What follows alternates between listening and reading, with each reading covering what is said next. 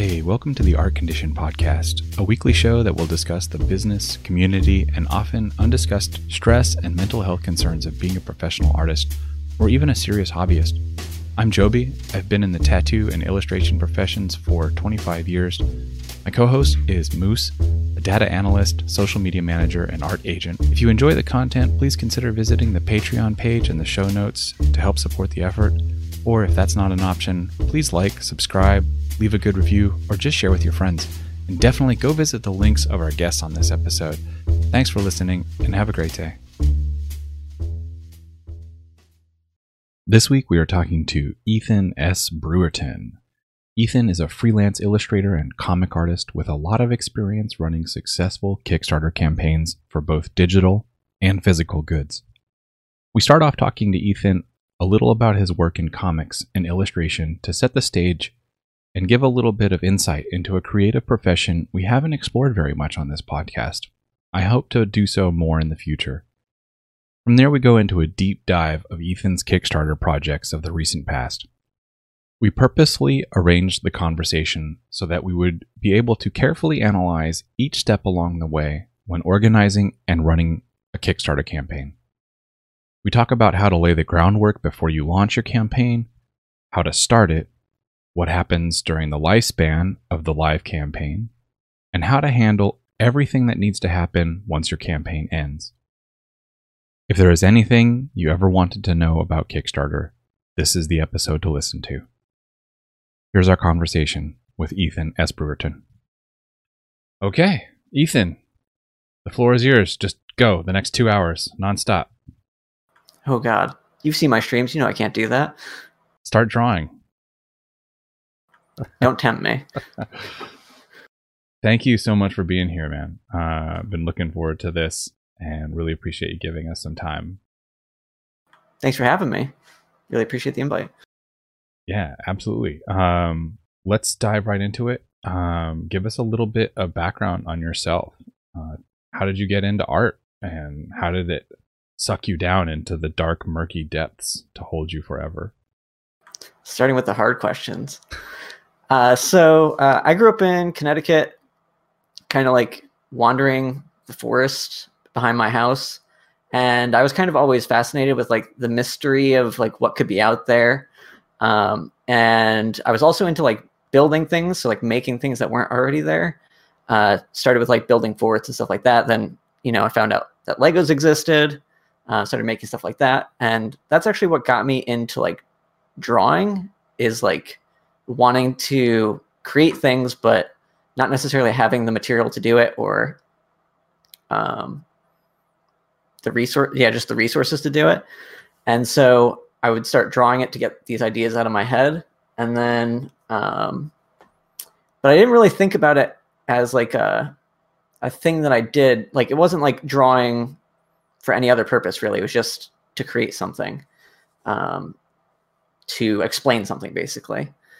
Um, but um, when I was younger, my my grandmother was doing a lot of pottery, and so we were my sister and I would hang out at her house and do a lot of that stuff, which kind of introduced me to more kinds of art things. So when I got into school, um, I kind of just took to art class pretty easily. Um, and then I didn't really take it seriously until I got to college. I, I ended up going to community college because I didn't really know what I wanted to do. And when I took my first art class, um, and I I met a friend of mine uh, that uh, was doing things that I thought weren't really uh, something that I could do because I always I kind of viewed artists like comic artists and the people that I looked up to in the art world as like, oh, they have talent that I don't have. But when I actually met somebody in real life that was doing things closer to what I wanted to do, I was like, oh, maybe this is like maybe real people do this. And uh, that kind of set me on this journey to start pursuing my own art career. I think that's uh, something that's really common where uh, the general public does not believe that they have the skill set that the uh, the game developers or the artists out there that they look up to have and maybe those like the writers or whatever they like reading the books for those people have some transcendent skill set that they cannot achieve not hundred percent. Yeah, I used to have that mentality. Uh, you know, like for the greater portion of my tattooing career, when I was just doing tattoos, I would look at, you know, Magic the Gathering cards and those types of, you know, uh, illustrations, and I would just, you know, I'd be like amazed and impressed. But it, I don't. For it never occurred to me that like maybe I could do that too someday. But it's interesting to me to hear you talk about like all of the um, sort of like hands-on fabrication experience that you have or you know in your early developmental years you know the um uh the sort of like structural what's the term that i'm looking for like where like you know types of art that would fall into the category of building something like making three-dimensional yeah or sculptural you know and Constructive. constructive yeah because i it makes so much sense now when i look at your art and i see like how great you know an understanding you have of three-dimensional forms and figures and perspective and stuff like that and i would suspect that that there's a direct line from like you know those early formative years of lots of like hands-on experience to being able to like mentally conceptualize like the the turning of three-dimensional forms in space and stuff. It makes me want to recommend pottery to everybody now. Well, also when I was younger, like I grew up around a lot of farm equipment and stuff, and I remember being like so fascinated with like all the little machines and stuff, uh, all the little mechanisms, I should say, inside of those machines. Um, that I used to look at that stuff like for as long as I possibly could until my parents pulled me away, basically. So was it just like right into comics, or did you go to art school, or are you largely like self-guided in your uh, ev- evolution as an artist? So I ended up going to a small school here in Connecticut um, called Lyme Academy College of Fine Art. Um, it doesn't exist anymore, but um, at the time it was very um, traditional. And when I say traditional, I mean like Renaissance style traditional. So like a lot of figure studies, a lot of um, still lives, that kind of stuff. But when I went there, I saw them doing things like um, écorché sculptures, which, for anyone that doesn't know, is like uh, the sculptures that you see that have like their skin flayed off, and it's just like all the muscles to like study how uh, anatomy works and all that. And when I saw that stuff, and I saw the art that was coming out of there, that was like really strong fundamentally, um, a lot stronger than anything that I had seen at any other school that I had visited. I was like, this is the place that I need to go to like get the foundation that I need to do whatever I want. Um, so um, that's where I ended up going for three years after community college. Once I figured out that that's what I wanted to do, Did you know about drawabox.com at the time? I did not. That was back kind of before the internet was like a big learning tool. So uh, you pretty much could only go to school or go to the library, I guess, back then. So, what was your path outside of art school? What's the TLDR from art school to your professional career? Not necessarily to where you are now, but at least the the, the initial beginnings of your your professional career. So the TLDR is uh, I'm stubborn, and uh, like as soon as I got out of art school, I quit my part time job at the local grocery store, and I was like, "That's it. I'm just gonna do it. I'm gonna either you know make no money, or, and die, or uh, I'm gonna make it on my art." And uh, I don't know that I recommend that to anybody, but that's what I did, and I have a, I had a support structure back then that I could afford to do something like that. Um, but uh, yeah, that's the the short version. Yeah, I mean, if it's How good long- enough for Van Gogh, it's good enough for you, right? No money, That's die. right. Perfect. How long have you been uh, doing this as your career? About ten years now, since 2011. Who have been the really big mentors and inspirations along the way for you? Um, so I had an instructor um, at Lyme Academy, David Wenzel, who did the uh, the Hobbit graphic novel. Is probably what he's most famous for. But um, so in that school environment where everybody's doing like that kind of renaissancey kind of stuff, um, I kind of didn't really fit in. but at that time they were bringing in an illustration degree and he was like the first illustration instructor to come in there. And so we got fairly close during that because we could kind of commiserate in the uh, not really fitting in.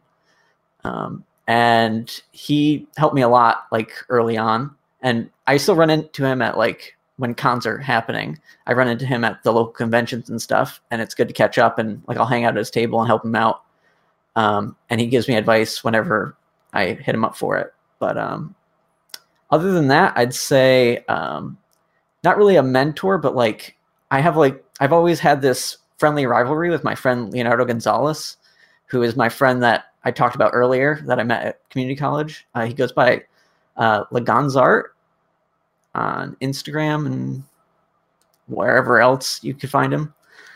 Um, he does like monster stuff, and uh, we we've always had like this friendly rivalry where uh, we always like used to collaborate when we were going to school together, and then we went to separate schools, um, but we always kept in touch, and we're always like sharing art with each other and like learning from one another and uh, I really recommend people having like some kind of rivalry whenever you're trying to learn something.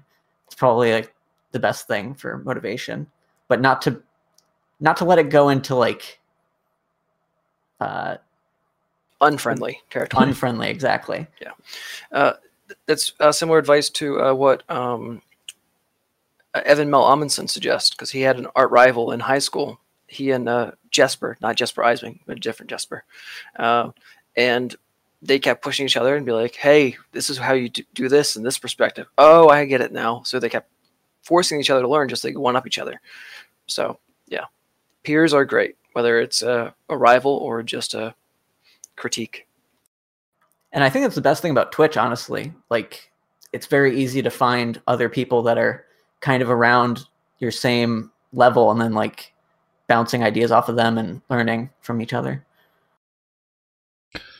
Yeah, definitely. Um, Liad in the chat is jumping right in with a, a question that is a little bit ahead of the game, but we can ask it now. Um, you had mentioned conventions, and he was curious what type of conventions you've gone to in the past, and are there illustration specific conventions?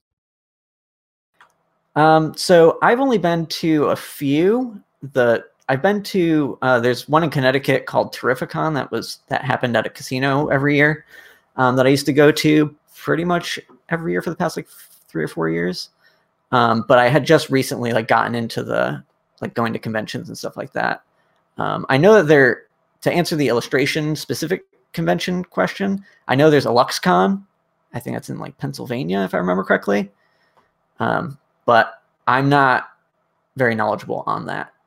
It's in aspect. the middle of uh, rural Pennsylvania, so um, between Philadelphia and Pittsburgh.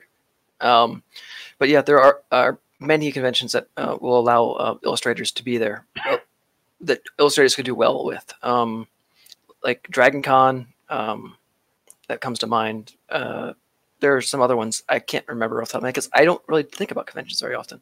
And uh, luckily, it's gonna be a little while before our conventions come back, so we can hunt those down a little bit later. Yeah, I was going to say, especially recently. Well, going back to your professional life, um, where where are you now? Like, what is your main thrust now? I know that you do some comics. We've touched a little bit on that. I'd love to hear you expand more on that and sort of like what else you've drawn in to round out the package.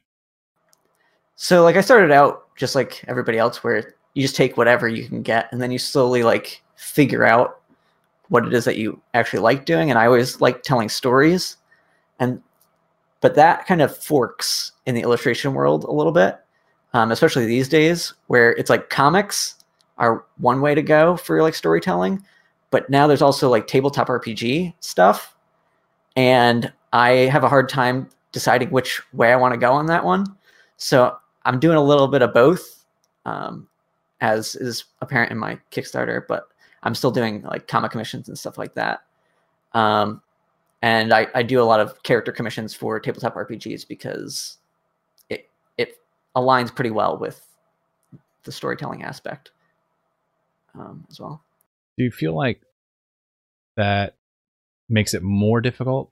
Like, is, are there pros and cons to having that tension between the two?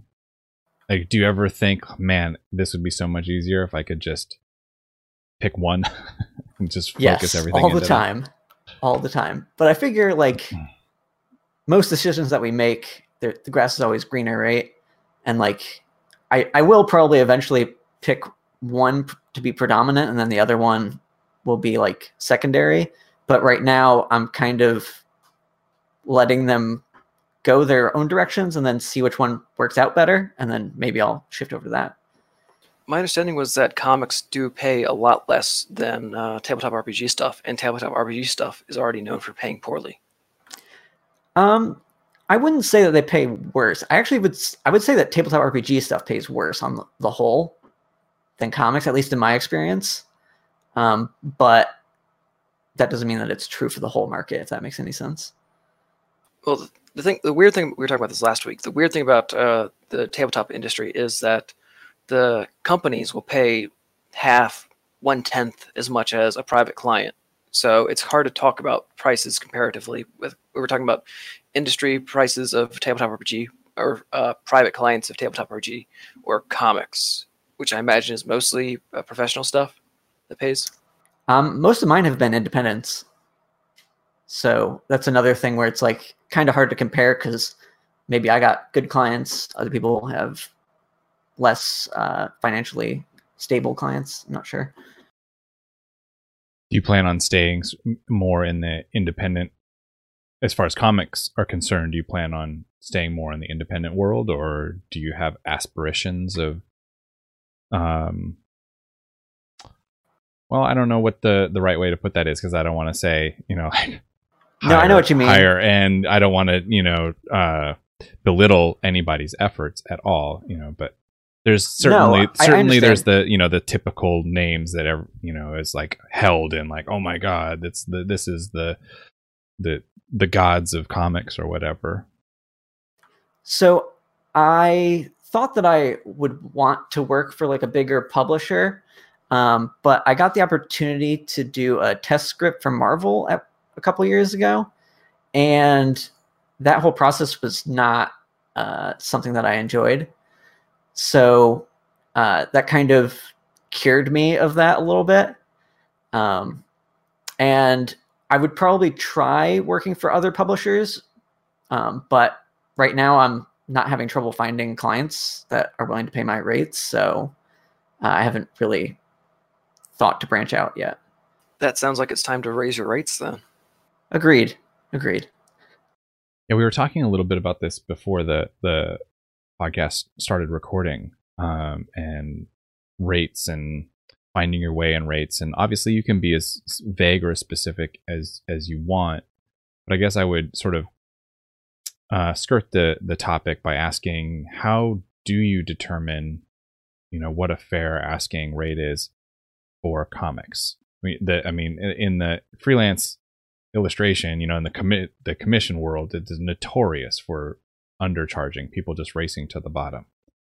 You find something similar in like the independent comic world or is it there like more of an understanding of what's going to be expected on the part of the publisher to pay? Um, so that's a little bit difficult for me to answer only because I'm part of like a network of independent comic artists. Uh, so like we all talk about our prices pretty freely. Um, so it's and we we've already been through the like building up to like where we are now. So like we got all of the um, underselling ourselves. Well, I mean, we're artists, so we probably always undersell ourselves to some extent. But um, yeah, I lost my train of thought on that one. But well you were saying that you're sort of in this network so you you've already kind of like worked through the pitfalls of undercharging so it's you were saying it's a little harder for you to answer the question of um you know what's a what's a fair rate or avoiding unfair rates yeah, so like I guess I, what I wanted to touch on was just like it's always difficult to figure out what your rate is for any freelance art or freelance anything. I would assume, um, and I think it's just like figuring out the time invested in the comic page that you're going to do, and then uh, figuring out a price per page, and then extrapolating that out to whatever the project size is. Um, so, like comics are normally charged by page rate if uh, people weren't aware of that, um, and just figuring out your your speed is basically how you figure out your price. Uh, like most comic artists can do like one to two pages a day for inks. Um, some are faster, some are slower, but um, their page rates, I assume, would reflect that. That's a that's a page a day, pencils and inks. These days, if they're doing it digitally, yes, because really you don't you don't really have to do like a lot of penciling if you're going to be doing your own inking digitally, and like digital inks, like you can just erase them anyway. So it's Yeah, basically fair. penciling inking at the same time. Whereas my, my good friend Walter Osley says pensinkling. Yeah, ink inkasling doesn't have the same. No. No. Anyway, well, what what is a fair rate? Like if you're if you were new to this and you had didn't have the network that you're already in, and you were searching around for information, what would you, you know, or what would you tell somebody in that position to look for as far as you know a fair going rate? Uh, I would say it, it's that that one's really hard. To it's hard to tell anybody what their rate should be, right? But um, I, guess would like just tell a, them, I guess like a, you know, like we often tell people like don't charge yourself less than minimum wage. yeah, so- that, that was basically going to be my advice. Okay. Was like figure out minimum wage, what your minimum wage is, because you might live in some other part of the country or, or some other part of the world, um, and then figure out how long it takes, and do the math. And that's what I would charge if I was going into this. Um, though people in other parts of the world can, I think you should just use the American number, honestly, because like, just The client set the doesn't bar know. there. The Yeah, client doesn't know, so that's fine. exactly. Well, and I mean, you know, most prob- probably most publishing is going to be done within the Western world. So it's like get that Western money. Don't undercharge yourself because you live in Sri Lanka. You know, if your if your publisher is in L.A., charge L.A. prices. That's seems reasonable, right? Right. That does make sense. And yeah, it always kills me when I see people charging like way less because they c- can basically. I mean, we've all- we've all talked about this. I'm sure it's come up many times in this podcast. Yes. It's always it's always worth bringing up again. to I maybe I can't speak for Moose. It never gets old for me to talk about again. But we brought you up here to uh, talk about your uh, latest Kickstarter. Uh, had you done any Kickstarters prior to this one? Yeah, I did. Um, I did a Kickstarter for a coloring book um, based on my Mechadoodle series.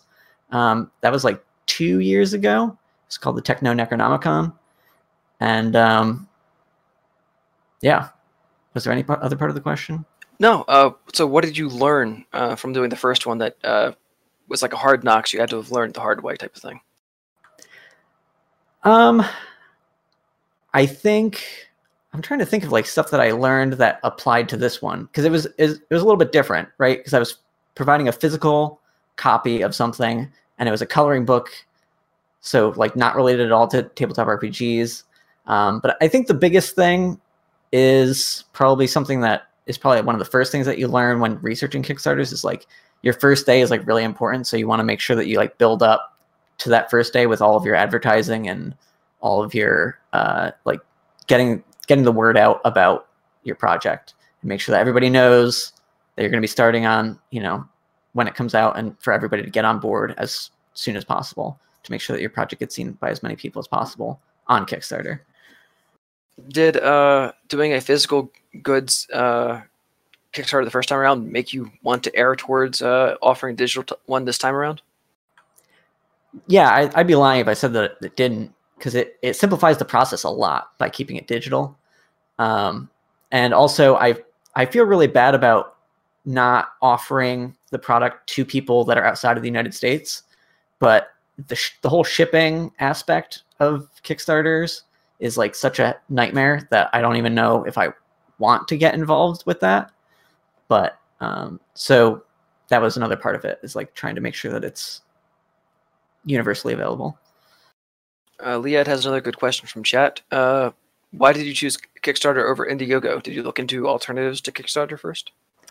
I looked into it, and it seemed like Kickstarter had the biggest audience, um, from what I could tell, for tabletop RPG stuff. And so, if pe- if that's where people go to find the stuff that you're selling, you should probably be looking there. Have you done any other uh, merch uh, sales, or was the uh, coloring book the first thing? Uh, the coloring book, book was the first thing, and I, I kind of used it as like a way to kind of uh, pay for some overhead, and so that I could start doing conventions. Unfortunately, right when that happened is when this all hit. It's a story that we've all heard a million times, um, but uh, I have t-shirt uh, t-shirts that you buy from like Threadless and TeePublic. Um, I haven't really pushed them very much um, because I just am terrible with social media. But um, they're out there, so if you like the whole Mechadoodle stuff, you can find all that stuff uh, either through my Twitch page or my link tree, or uh, there'll probably be a link down below. I hear that uh, Amazon's merch is the uh, smoothest sailing after you get in. Like it's hard to get in, but after you do get in, it tends to pay the bills a little bit more. I haven't looked into that, but I guess I should check that out. So thanks for the tip. Yep, uh, I think I've mentioned that a few times in this podcast, but um, it's just hard to uh, it's hard to get in. So uh, there are videos on YouTube of like how to get in. That's the Is- type of yeah. Is it different than the Amazon affiliate program, or is it connected? The affiliate program is just basically you post a link and then they give you a cut of that sale. With uh, merch, they actually put it on the website for on Amazon's website for you. And then, so instead of selling on tpub- tpublic.com or redbubble.com or anything else I can't pronounce right now, .com, uh, it's amazon.com. And there's a specific way to uh, that it's viewed on their website. Uh, it's shown in the same search results as everything else, but it has a different icon. So, uh, so you can so after you're you're in, you can recognize what your peers are. But before then, to you, me, or uh, anyone, it's gonna look like uh, just another item on the Amazon store page. And that's print on demand kind of stuff. Yep, you don't uh, touch anything other than the check they send you. Sounds awesome. Yeah, some people are getting hyped on that in chat. So we'll have to do a future episode on the Amazon how to. but uh, coming back to Kickstarter for you, Ethan, what, what was your lead up to this one? Since you've already done one before, um, did you feel like you kind of had it all worked out, like what your game plan would be, or did you do any sort of preliminary legwork to get ready for this one since we're making a slightly different kind of product? So I felt like I kind of had an idea of what what was going to happen once the Kickstarter launched, and I I had an idea like that I wanted to talk about it publicly like before it happened to kind of like ramp up to the launch. Um, but before I even did any of that, I had to make the thing that I was going to kickstart. Um, so like there was a long period of like development, and then I had to start making art, and then I I was sharing the art, but I kind of realized that like I was sharing it too early because like I was sharing it like four months before I was going to launch, and at that point people are like, okay, yeah, I'll just file that away in the back of my mind, and then they'll just forget it. Um, and then by the time that you're actually launching, they'll be like, oh yeah, that art stuff. I already checked it out, but they didn't. Um, so like next time, I'll probably save all like I'll build up art and then start posting like a couple weeks in advance, and then launch that way. How early in advance can you uh, set up the uh, Kickstarter page so you can send people to uh, uh, what's the term for it when they want to say they want to do it in advance? Um, I think that there, I don't know that there is a limit. I haven't, I didn't really look into it because of the way that I ended up going about launching. But um, yeah, it, I think it's a good idea to set that up beforehand so you know if there's interest uh, before you even launch. Right. So every, like even if you're, if you're uh, promoting for it once in advance, you can at least have a link to the Kickstarter thing then, and have them start s- with whatever the pledge pre-pledge stuff is. I forget what the term for it is. I think they can just follow it. Right. Follow. now. That's the word I was looking for. Yeah. Yeah, from from my experience, you can set up that um, landing page, the initial Kickstarter landing page for your project, pretty much like whenever. Uh, yeah, and then like you were saying, you use that link in all of your promotional material, and people just like follow it for when it actually goes live. So, is there any downside to doing it way too early? Like, let's say you have this idea that you want to do a Kickstarter, you don't have it ready yet. Like, you don't have all the drawings done.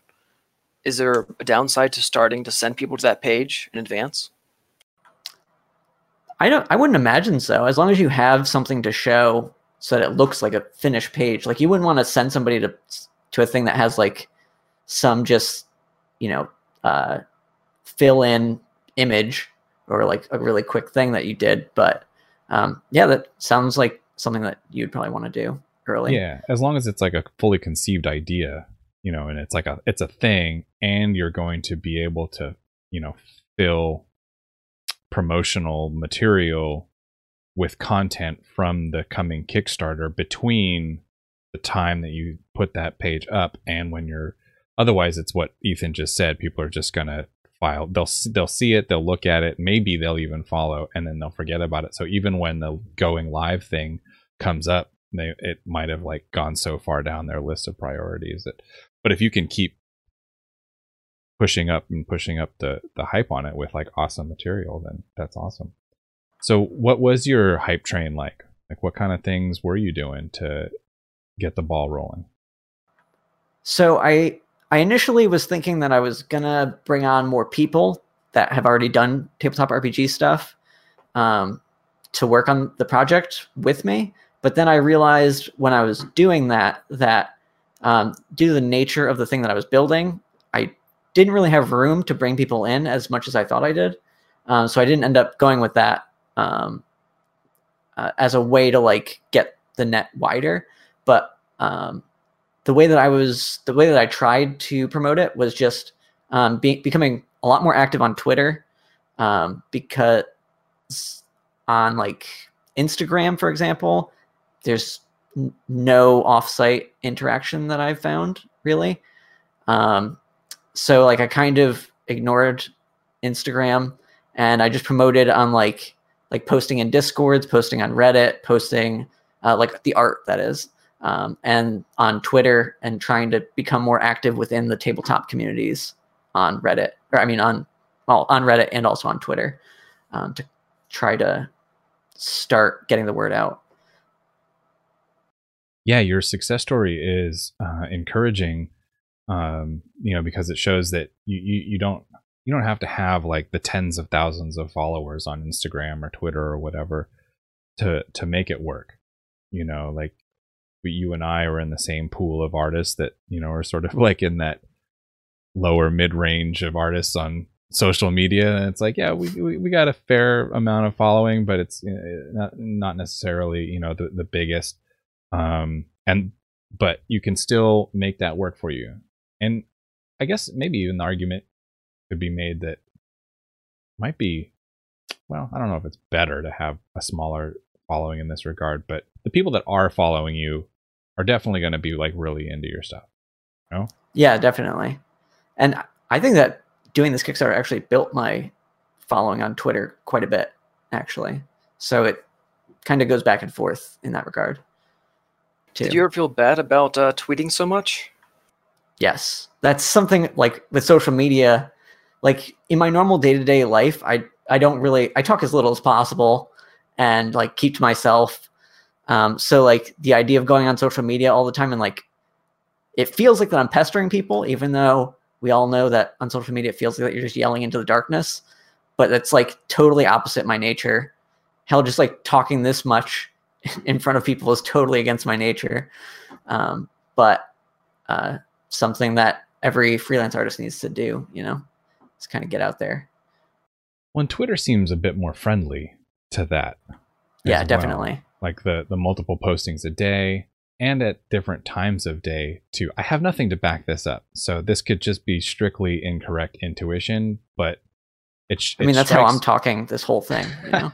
it strikes me that or I, I should say at least i haven't noticed any you know negative drawbacks to multiple postings or posting at lots of different times of day because i've only noticed my engagement go up just from doing that you know? So it's like you if you post in the morning and you post in the afternoon and you post in the evening the algorithm isn't smashing you for that. And then you're hitting lots of different time zones and you know areas in the world and different following groups and even retweeting your posts from like earlier in the day so that new people will see it. And the old people probably won't even see it anymore unless they're only following like 50 people. It's like oh, cool. Great. Go for it Yeah, I think because of the nature of Twitter, how like like you just look at your feed and it's just like a bunch of stuff. It's so easy to miss things that like like on the days that I was most active, I was posting like once every hour, hour and a half. I would be posting about it, uh, and I would still be getting like new interactions because like I don't know about you guys, but when I go onto Twitter, I see maybe 50 posts, maybe like that's if I'm really trying to go for it. uh, but other than that, like I'm not really seeing that much, you know. And Right. 50 isn't that many. Uh, the weird thing is, like on Twitter, I will follow. You know, I follow like two thousand people. So even when I there's somebody who I interact with every time I see their one of their posts, there'll be some days where I'll see them retweet one of their prior tweets or reply to a prior tweet. Like I didn't see this at all that day, but then maybe I only went on that Twitter twice that day, so I missed that post. So you're just always trying to hit a bunch of moving targets, and you never know which ones you're going to hit when you start throwing stuff out there. And I think that's really kind of encouraging, at least for me, as somebody who feels like that they're being annoying. It's kind of like a ver- uh, validation that you're not being annoying, that you're you're you're actually not even re- you're not even yelling at the people that you think that you're yelling at. You're just kind of like, hey, even though it feels to you, it feels like you're constantly like, hey, look at my stuff. Hey, look at my stuff. Hey, look at my stuff. To them, it's just like they saw one out of your 20 tweets.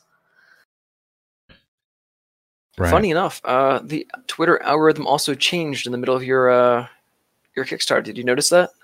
I did. I did notice that. I, I wasn't really sure what changed exactly, but it I definitely noticed a change because it seemed like I was getting some like a fair amount of interaction at the early part between Twitter and my Kickstarter, and then like I'd say like a week through it seemed to fall out.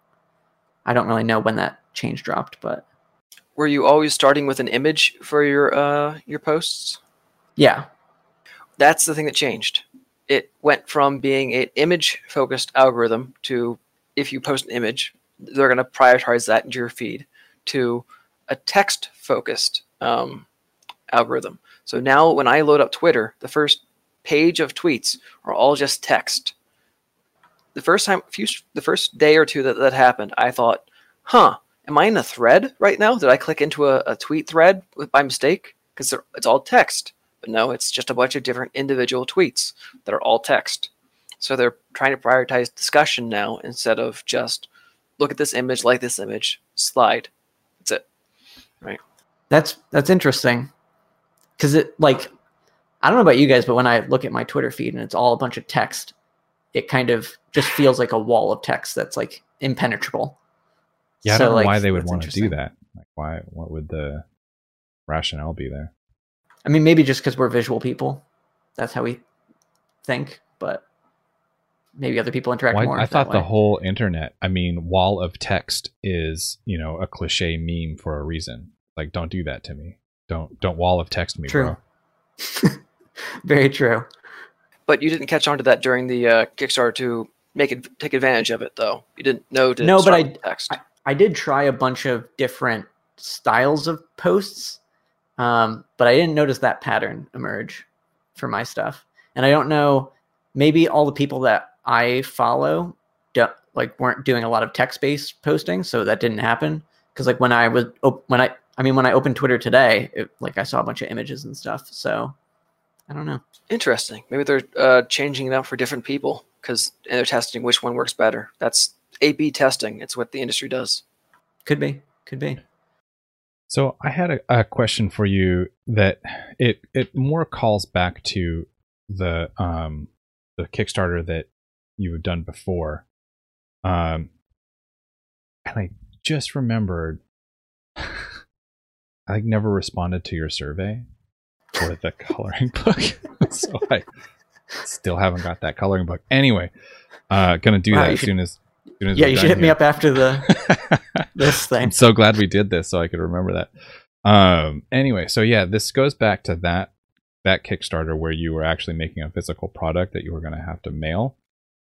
Um uh and you mentioned it, you touched on it a little bit before where you're just like I don't want to deal with shipping anymore. But I I, I want to bring it up just because we're talking about Kickstarter, it is a thing. Not everybody's going to do a, a digital product. So um while we can, let's talk a little bit about um, well generally your uh, your challenging experiences. I would like to hear generally about like any sort of you know um, wrinkles that you had to figure out how to iron out. And in particular this shipping thing. What's what's going on there? So so luckily i got very lucky in that i didn't i didn't really have any wrinkles with my first kickstarter because i had already known a bunch of people that had just done kickstarters. So they kind of like preempted me with any sort of issues. And also um, some of my friends just are very experienced with like mailing a bunch of stuff.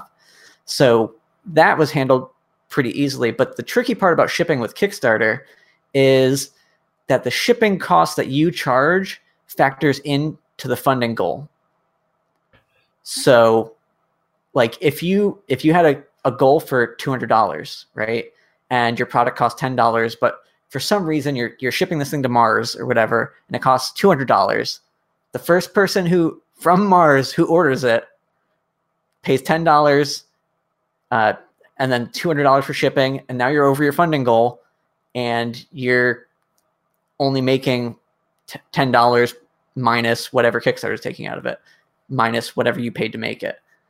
So, like, international shipping is crazy expensive. Like, I use that two hundred dollar figure because it's kind of ridiculous.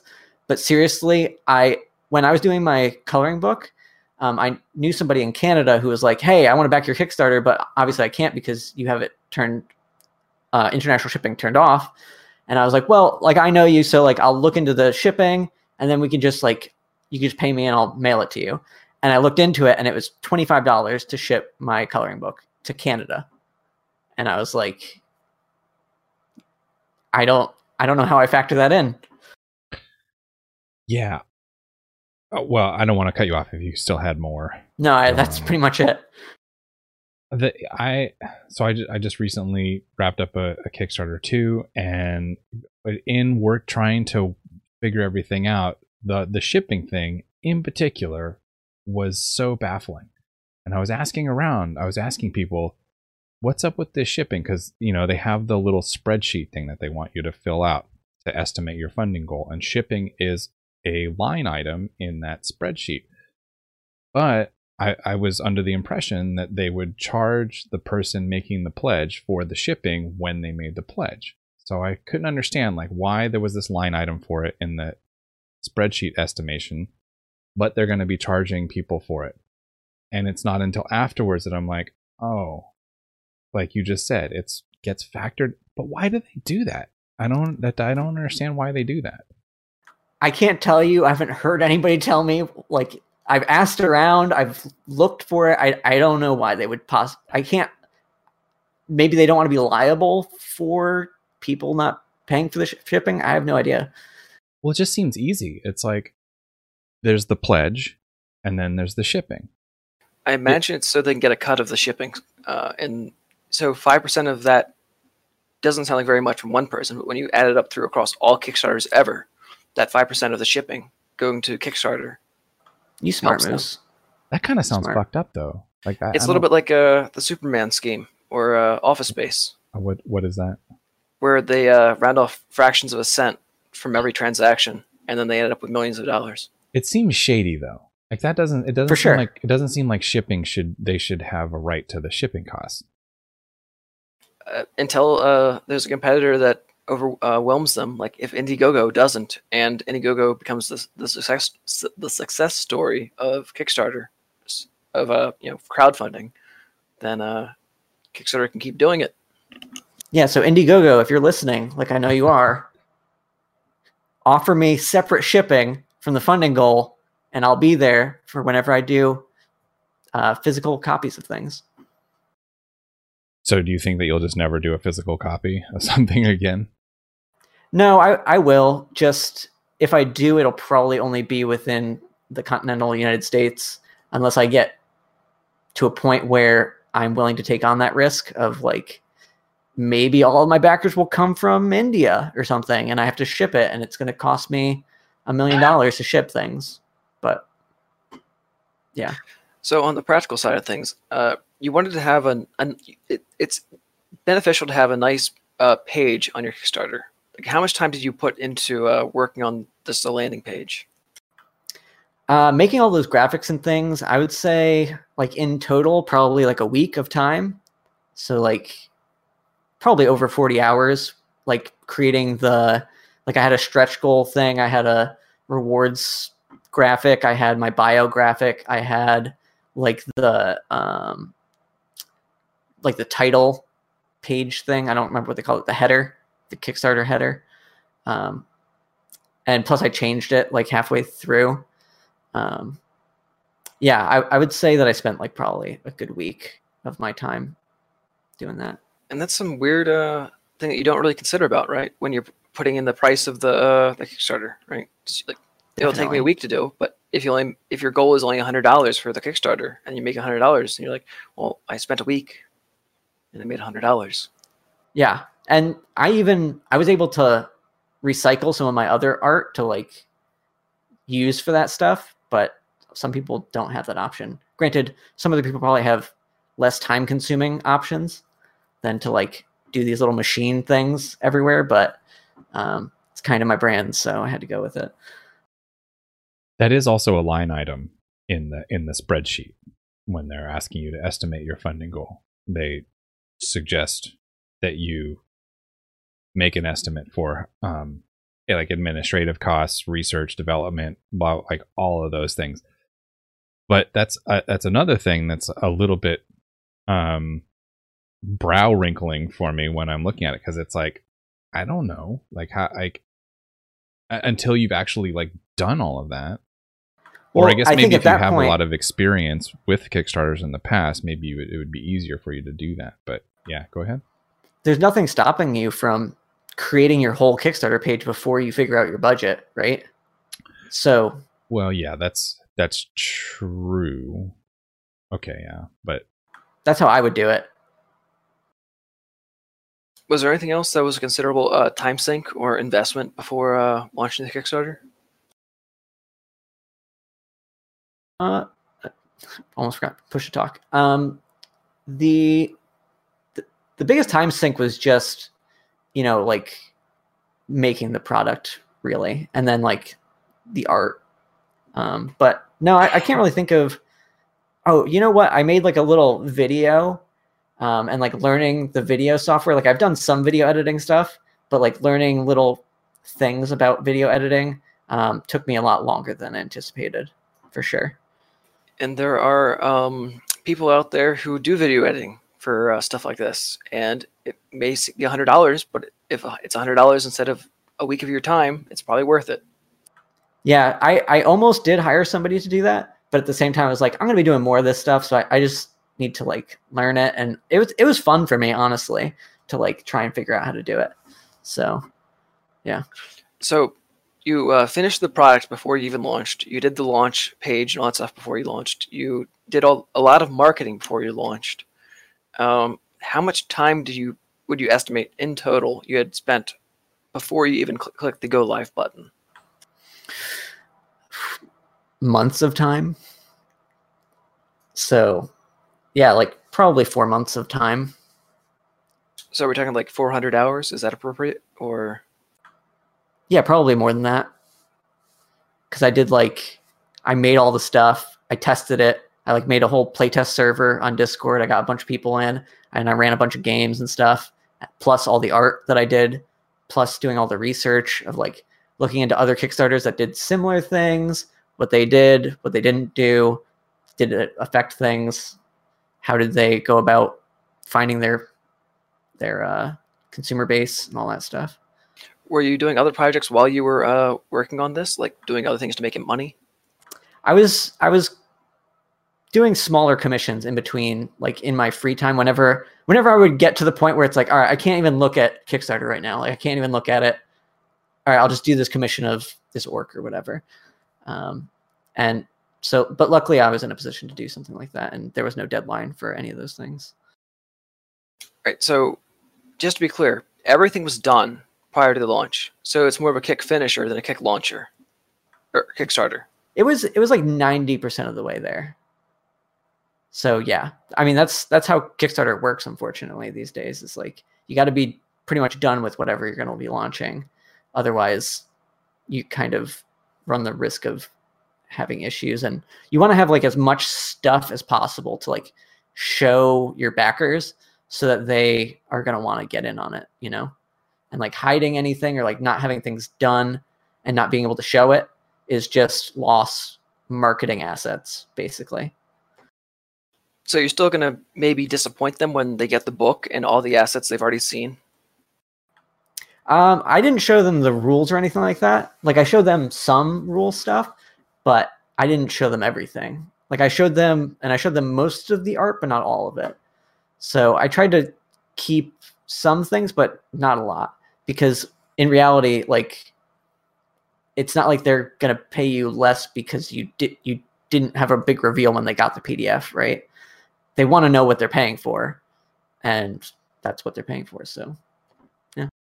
So with all of this in mind, you know what your product's going to be, how much work you're going to put into it, what you want to get out of it. What were you, what how did you decide what your funding goal could should be? So I I tried to factor in like my time spent on the art and all that uh, the art, the uh, the play test, the research.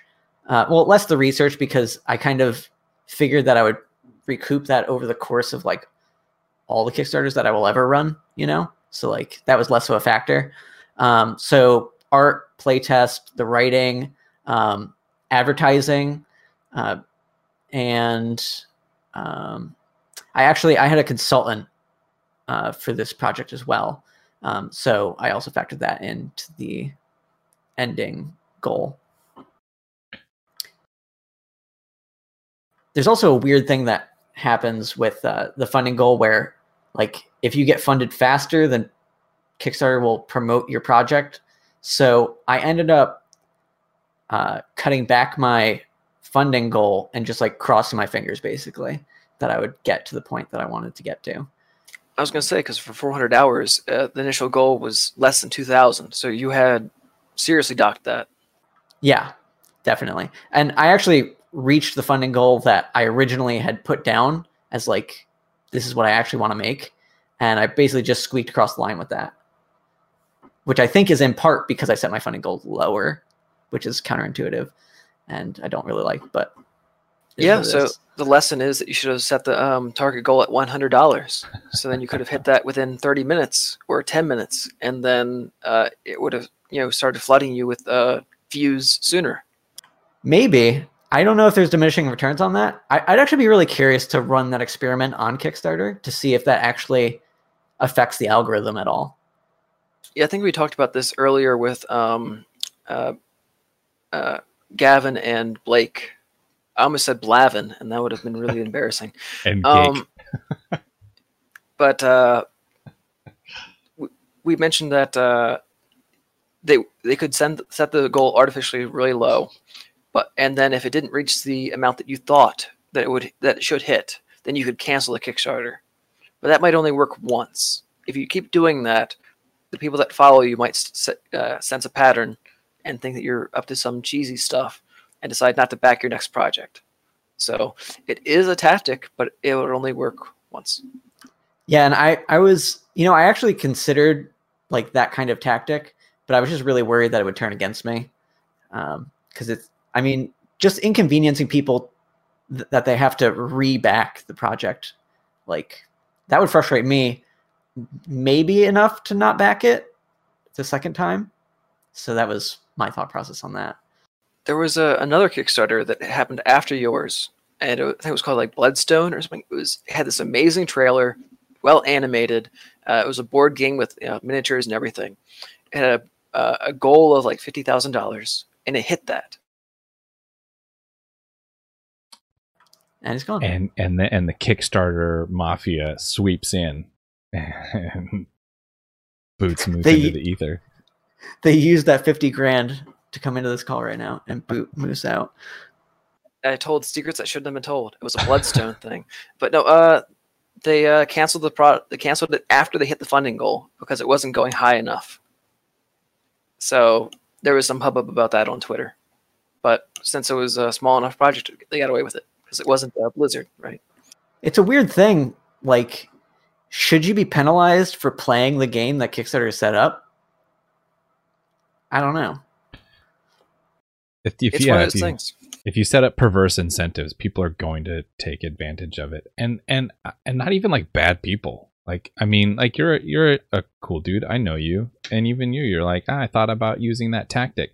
The minute that you're talking about like tactics, you, then you're automatically in this like weird cynical kind of world, and it's like, well, you gotta like hold on to your soul, your artistic soul. But um, I wanted to know about uh, you, this consulting. You hired a consultant. What what did that entail? Yeah, so um, initially, when I was thinking that I wanted to bring in more people into the project, well, first of all, um, you guys had um, dropped the die on one of your earliest episodes, and that's actually what sparked me to make this project. Um, so I reached out to him for like if, if he could give any thoughts, and I got uh, he I did a consult with him like real quick for like an hour or something just to like pick his brain on everything that was on the show, but like in more detail, more pertinent to my project. Um, and then he introduced me to a community of other people that are like uh, looking for work within the tabletop community uh, space. And so when I went there, that's when I started looking for people to collaborate with on this project that I didn't end up going with, but I'll probably go with on future projects. Um, and one of the people that I uh, hired to do uh, like this short narrative that I'll probably end up using in my next Kickstarter that I do. Um, he had done a project that was very successful on Kickstarter, so I was picking his brain about like what he could do, and then he said, "Oh, um, like I had never run a tabletop RPG thing before, but I contacted this uh, this consultant, and they helped me put this all together, and it, you know, blew up." So I was like, "All right, well." get me their name and I'll have an interview. And um, it's the, the guys over at uh, Terrific Tabletop is who I used. Uh, or Tabletop Terrors. Wow. Tabletop Terrors. I don't know how I got that backwards right there, but um, sorry, Tim. But uh, yeah, they were they were super helpful with like um, just like the checklist beforehand to make sure that I was checking all the boxes for the tabletop community, Kickstarter community, um, before going, you know, before launching. And also they, they helped me when I was unsure of like the wording on something or uh, it's like, should I be posting right now? Should I be doing an update right now? I, I don't want to like harass people. What have you guys experienced? Um, so they were really helpful for that kind of stuff. And then like, I assume that they'll be it seems like they'll be helpful when I actually go around to fulfilling the project. Uh, can you give like a ballpark uh, range of what people would expect if they wanted to go in that route for consulting? Um, yeah, it's for for uh, for them. They just took like a very small percentage um, that I found acceptable. I don't really want to speak numbers because you know that's their prerogative. Um, but uh, yeah, I found it very reasonable for even even if all it was was them just reassuring me that I like that I was doing the right thing. You know what I mean? Because it can be hard to find somebody who you can just constantly be bouncing ideas off of, or like, uh, it's like, is this is this actually a good idea? I don't even know. And when it's just you, it's so difficult to make that decision. And it's good to just have somebody that can be like, yes or no. Did they help you with uh, finding other people to work on the project with, or were you solo on this? Like as far as actually putting in like the layout and the text and all that stuff.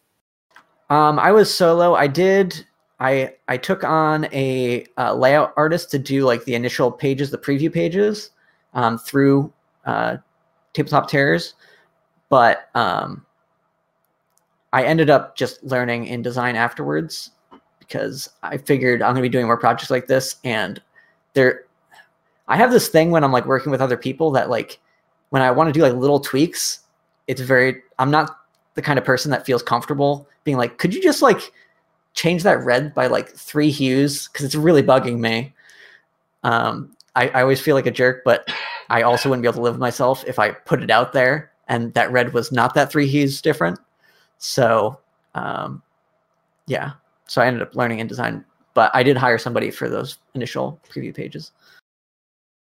You also mentioned advertising. Um, did you do some and where and how much did you spend on it? So um, the first day, I put like 50 bucks into Facebook ads um, and got zero return from it. So that kind of just cured me of ever wanting to do ads, um, at least in with that project at that time. When I do another project, I'll probably try something else. But because that was such a fantastical flop, it just totally turned me off to the whole idea of like paying for social media ads or anything like that. If Gavin were here, he'd say that uh, it all depends on how you use the ad system. Like there's nuances to uh, using it to target the ads to the right people, and if you don't do it the right way, then you get nothing out of it. So he has experience doing that from his marketing background. So he has no problem doing it himself, and he gets money out of his uh, investments. Whereas you and most of us, we throw money into the wind, and then Facebook says thank you. Exactly. And it, the thing that bothers me the most about it is they're like, oh, yeah, 2,000 people saw your thing. It's like, oh, really? Well, Kickstarter is telling me that nobody clicked into the Kickstarter, so or like back to the Kickstarter from there. So, like, that kind of just makes me feel like crap a little bit. But at the same time, like, just because I saw it doesn't mean anything. Yeah, my nana saw it. What does that mean?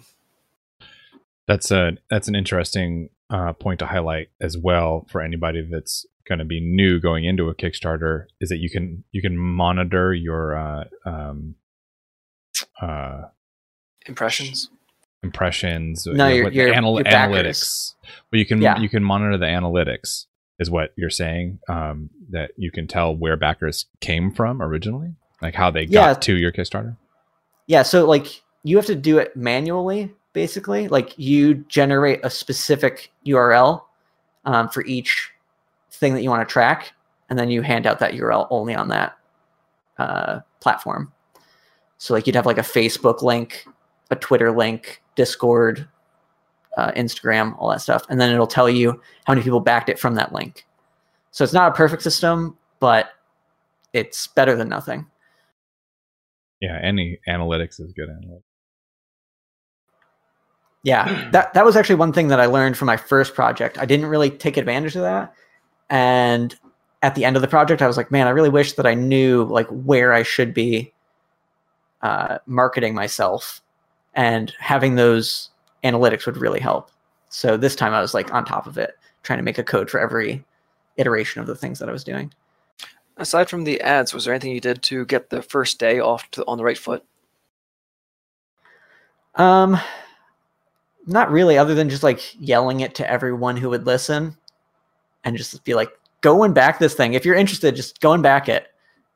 But um, my like my personality is very much the opposite of like, uh, Buy Being aggressive. book. yeah, Buy exactly. Like book. I'm Buy the opposite of that. I'm like, I'm like somebody brings it up in my chat when I'm like streaming or something. I'm like, oh yeah, yeah, guys, if if you want to do the thing, like, go and check out my t-shirts or whatever it is. But I never think to do it myself, and I feel very uncomfortable doing it. So Did you uh, explicitly reach out to friends and family and say, "Hey guys, on this date, I'm going to be doing the thing, and please back it then, and I'll pay you back if uh, during Christmas if if uh, if it gets funded." I didn't go that route. I, I did tell everybody, and I I have no shame in saying that a, a sizable portion came from my mother that first day. So thanks, mom. But uh, I mean that that's how you got to do it. It's just the people that you know who actually want your project or want you to succeed are gonna you want to have them back on their first day, and then that will uh, get the algorithm on your side for at least that first day. It's a lot like a Twitter a Twitter post or a Reddit post or Facebook post or anything else, Instagram post, whatever. The earlier the um, interaction is, the more important it is to the algorithm because the algorithm wants to say this is this is important, this is not, this is going well, this is not going well, as soon as possible.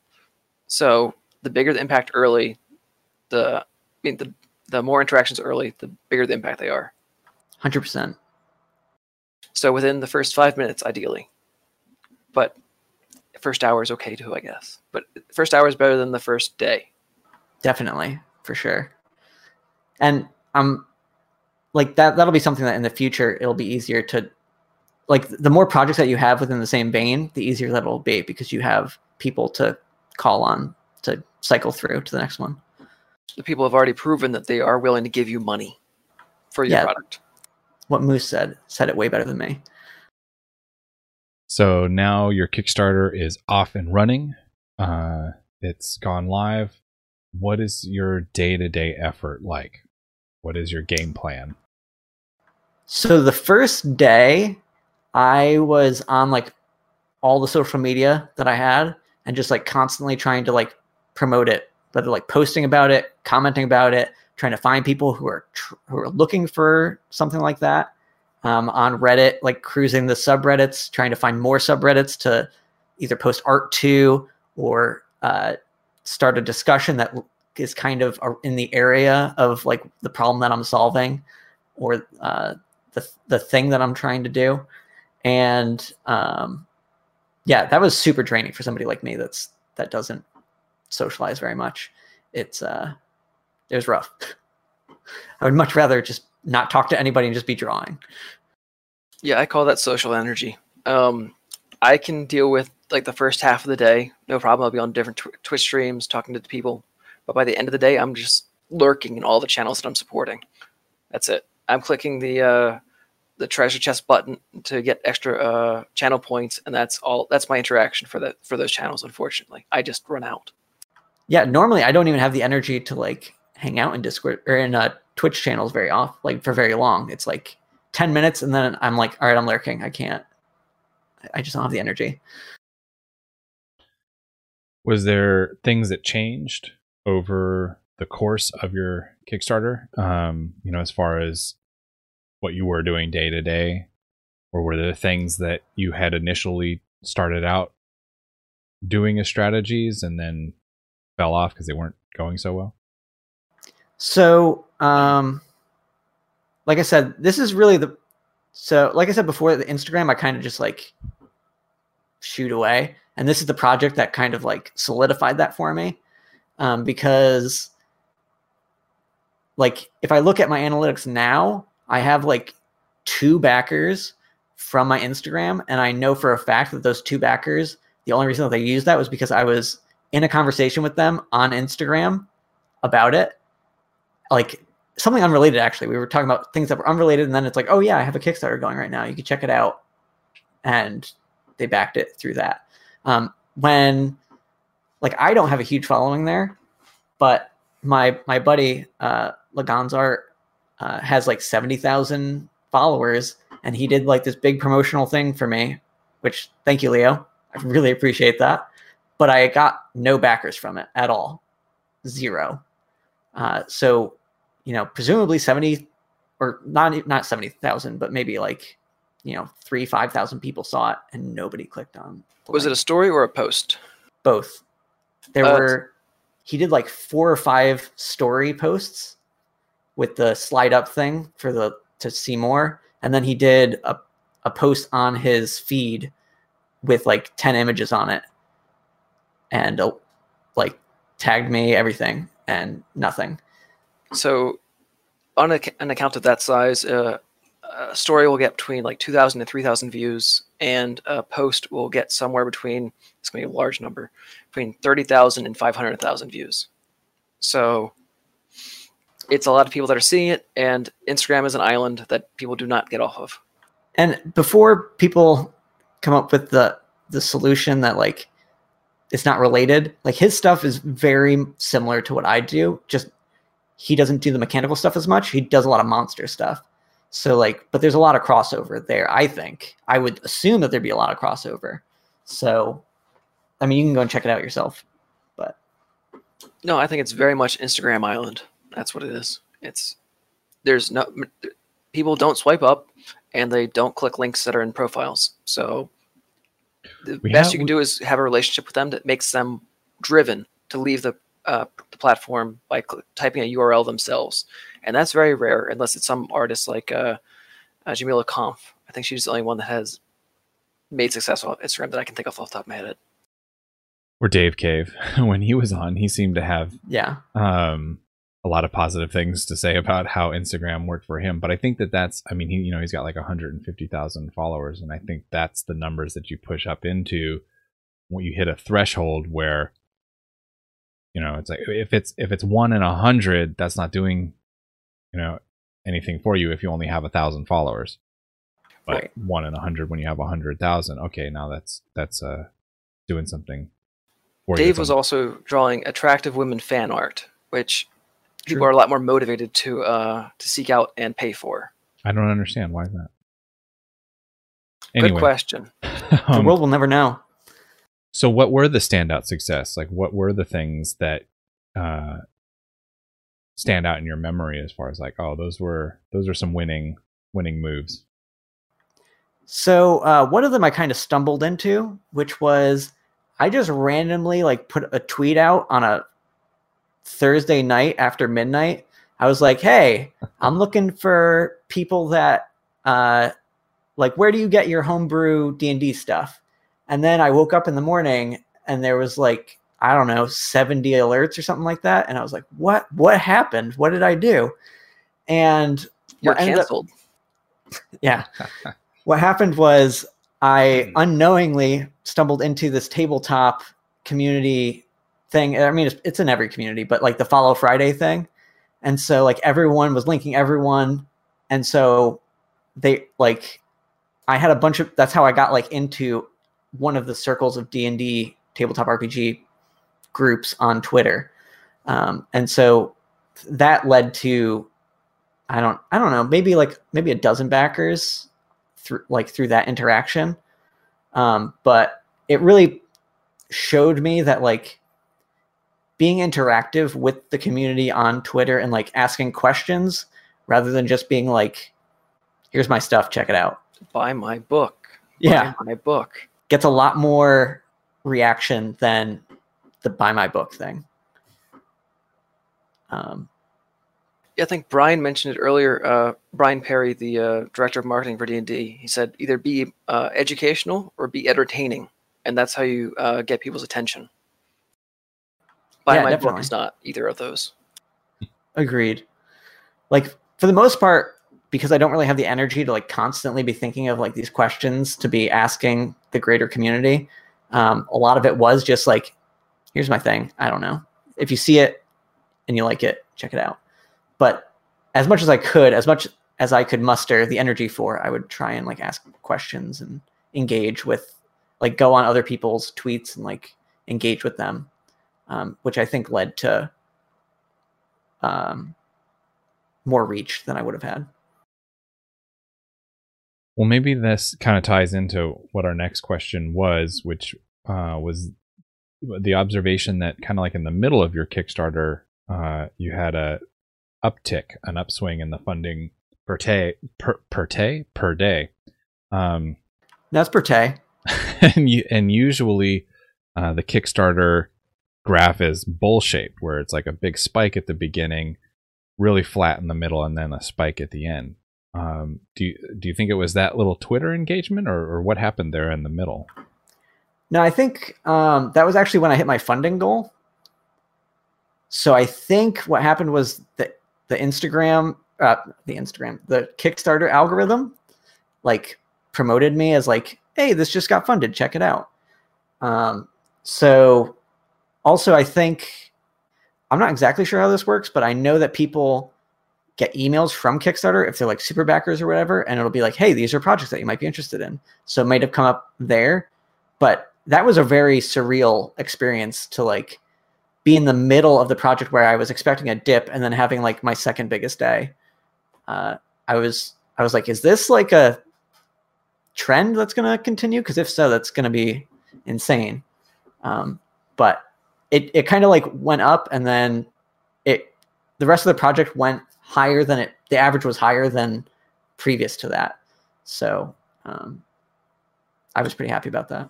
Yeah, and there's a good tool for tracking this with it's called kicktraq.com instead of kickstarter.com. And you can check this for any project. It doesn't have to be your own. You can check it for other people's projects. So I was uh, tailing along with um, Ethan and I was like, hey, this is going really well. Look at this day. This day is great, isn't it? What'd you do differently? And he's like, I, I did nothing different. It's just going well. yeah. Like maybe that was like who who knows, maybe it was a perfect storm of like that tweet plus the the funding goal honestly, it's been so long that I don't really remember how what the the time frame was there. But it was fairly close in that time frame that I was getting into that circle. So maybe maybe it was both coming together at the same time. I'm not really sure. How far into the campaign did your project get funded? I think it was uh, 16 days, 13 days, something like that. Yeah, it was about halfway through. Yeah. So what did you do after that? Was it just were you just like pushing for stretch goals or what was your yeah, motivation after that? Like after you, I got all my money. What do I need to do now? So, well, I I didn't view it as hey, I got my money. It was all right, we're locked in, like we got the funding goal. We're at least I'm at least getting paid this much to do the job, the work that I already did, right? Um, but that kind of it kind of reinvigorated me to like get back on social media and like start promoting again hardcore. Um, and I just really like the whole for the whole Kickstarter. I pretty much just focused on the art. Like I probably should have said this way earlier, but like that's like the biggest thing that everyone has always told me, and what I want to make sure that I tell anyone who's listening to this that wants to do a Kickstarter is like focus on the art because the art's going to sell your project more than anything period.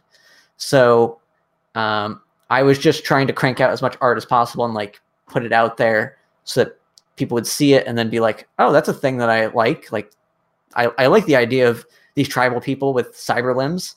Uh, how do I make that happen for me? It's like, well, check out this link. Were the stretch goals already completed? Like, were they like faux stretch goals? Like, you had already drawn up this stuff and uh, that was just like a something that you're pointing out that you've done? Um, in a way, they were faux stretch goals. Um, they could have been like if I didn't reach those stretch goals, I could have just made another project. Like I already had a lot of the rules for most of the stuff, but I didn't really have a lot of the art for the stretch goals. So like during the the last few weeks is when I was making the art for the the stretch goal material. Um, but before then, they were kind of just like in the PDF because I had thought of them while I was making it. And it was kind of just like, all right, well, we'll leave this out so that when we get to the Kickstarter, if I want to do stretch goals, uh, I can add them in afterwards. Because I think it feels like stretch goals incentivize people to back even after the funding goal um, or back earlier than they would have otherwise. It's it sounds a little bit uh, sketchy, but it really isn't. It's not like it's a day one DLC that you're uh, paying on top of a sixty dollar game, right? You're paying for the uh, for the um, for the book, and you're paying the same amount, but you're getting more just because more people are buying it. That's it.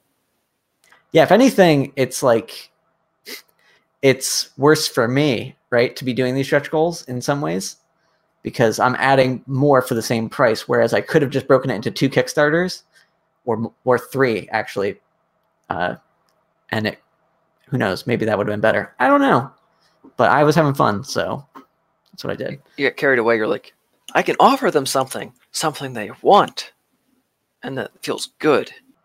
Yeah, and like reaching those stretch goals is kind of like a, a little, you know, drop of dopamine to get you through the next thing for me as the creator. So I think it's useful on both ends for that. So now we've sort of gone from beginning to middle and we're closing on on the end. What does the end of your Kickstarter consist of? Well, at that point, I was running pretty low on social energy, as Moose was saying earlier. Um, I was I was pretty well tapped out. Um, like uh, I'd say a week before the end of my Kickstarter, I was my brain just could not come up with like any new thing to do. Um, but I just kept you know posting on Twitter and tr- trying to be engaged, uh, trying to join like discords to like get in touch with more people and like see what they're doing and that kind of stuff. Um, but uh, I don't, I didn't do anything that was especially successful that last week. I didn't feel like. Um, yeah, I guess I guess that's my answer to that. And so, it's probably not the answer you wanted, but that's, that's the honest one. It sounds like that's the uh, normal uptick at the end of the uh, um, campaign, where people see that the campaign is ending soon, so they have another category that they're searching in and finding it there. So that's where the additional backers came from. Yeah, luckily, luckily the algorithm did the work that I was too trained to do at the end there. Like, so, yeah, it it feels good to know that like when Kickstarter showed my project to people, they were actually interested, and like that it, there was that sharp uptick whenever they showed it to people. Um, though, as a creator, it's it's a little frustrating to because it's like it's like what if they just promoted it the whole time? What would I would I don't know. I felt the same way when I was working on uh, the Instagram account, where whenever uh, Instagram would expand the reach, the numbers of likes and all impressions and all interactions would go up dramatically. But whenever they cut down the reach, it went down. So I'm like, well, if you showed it to everybody on Instagram, just the same percent of people would like it. So just do that. Do that. they didn't do that. But I guess they got to share the spotlight or something. I don't know.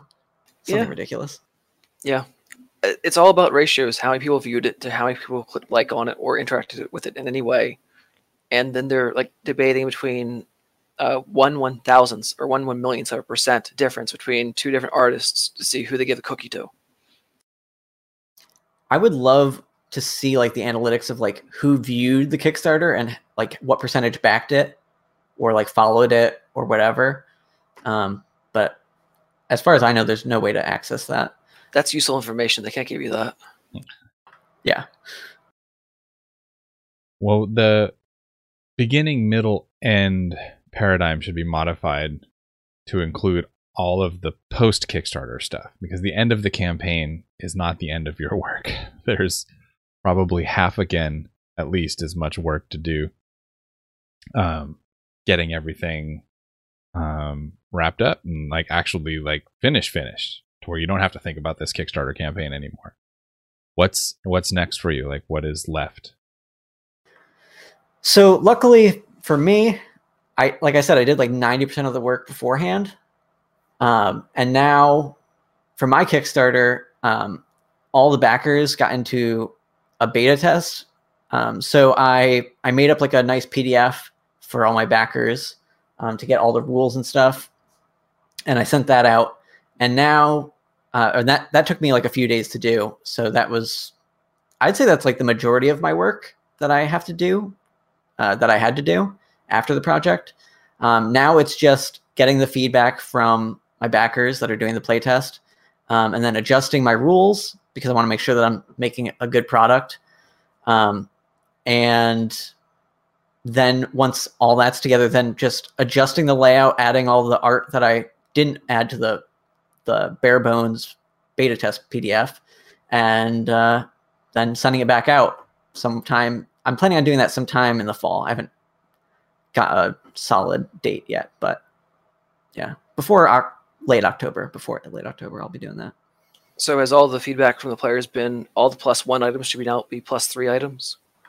Yeah, mostly they're all like, yeah, these should actually be plus five, and they should all make enemies explode. I was like, maybe, maybe you're right.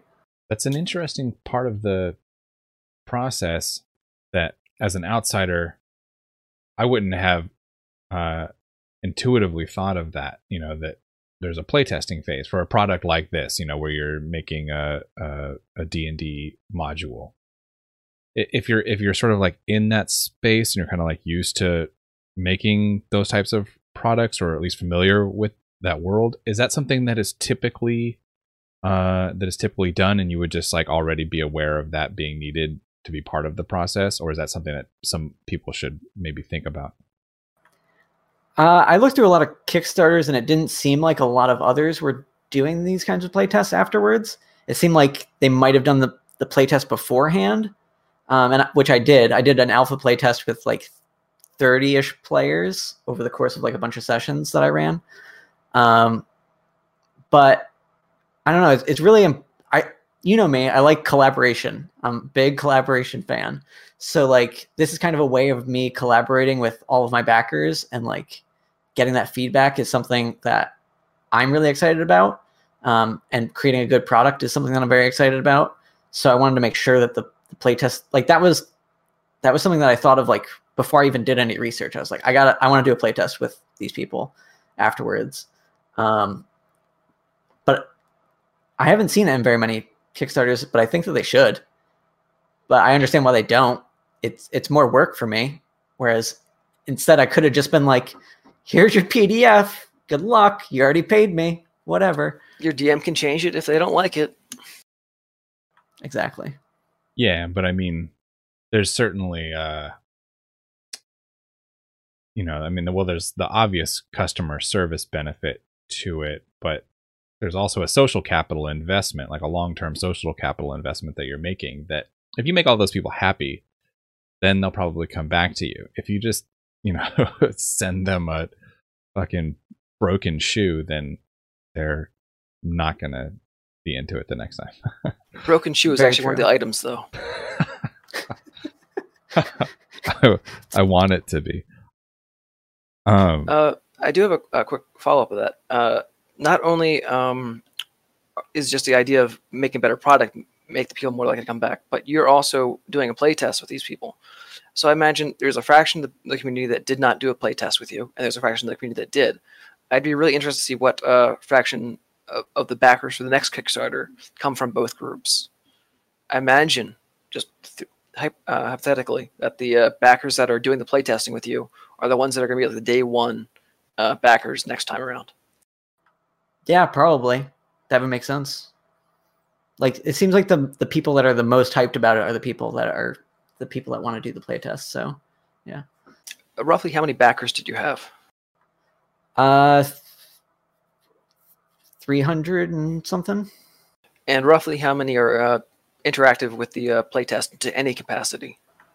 Um, uh, maybe maybe twenty. It's kind of hard to tell right now because um, the playtest people aren't going to be able to organize a game like within a week or two, and the Kickstarter just ended at the end of uh, March, so I know of a lot of people that um, were commenting that they aren't quite ready to have it in their campaign yet, but they plan on introducing it later on um, which may or may not fall within the playtest. Um, and there aren't a lot of people out there that are just like at the drop of a hat can just be like, "All right, everybody, we're gonna play with cyberware now in our D and D five E game."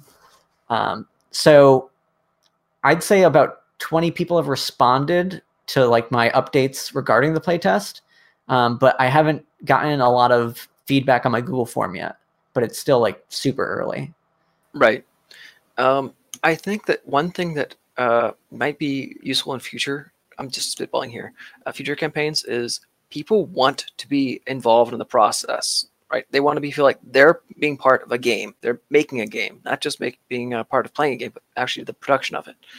So to these people, next time around, you can say, "Hey guys, uh, do you have any ideas for, for that for, next time? Whether it's like your monster manual or more items or whatever it is."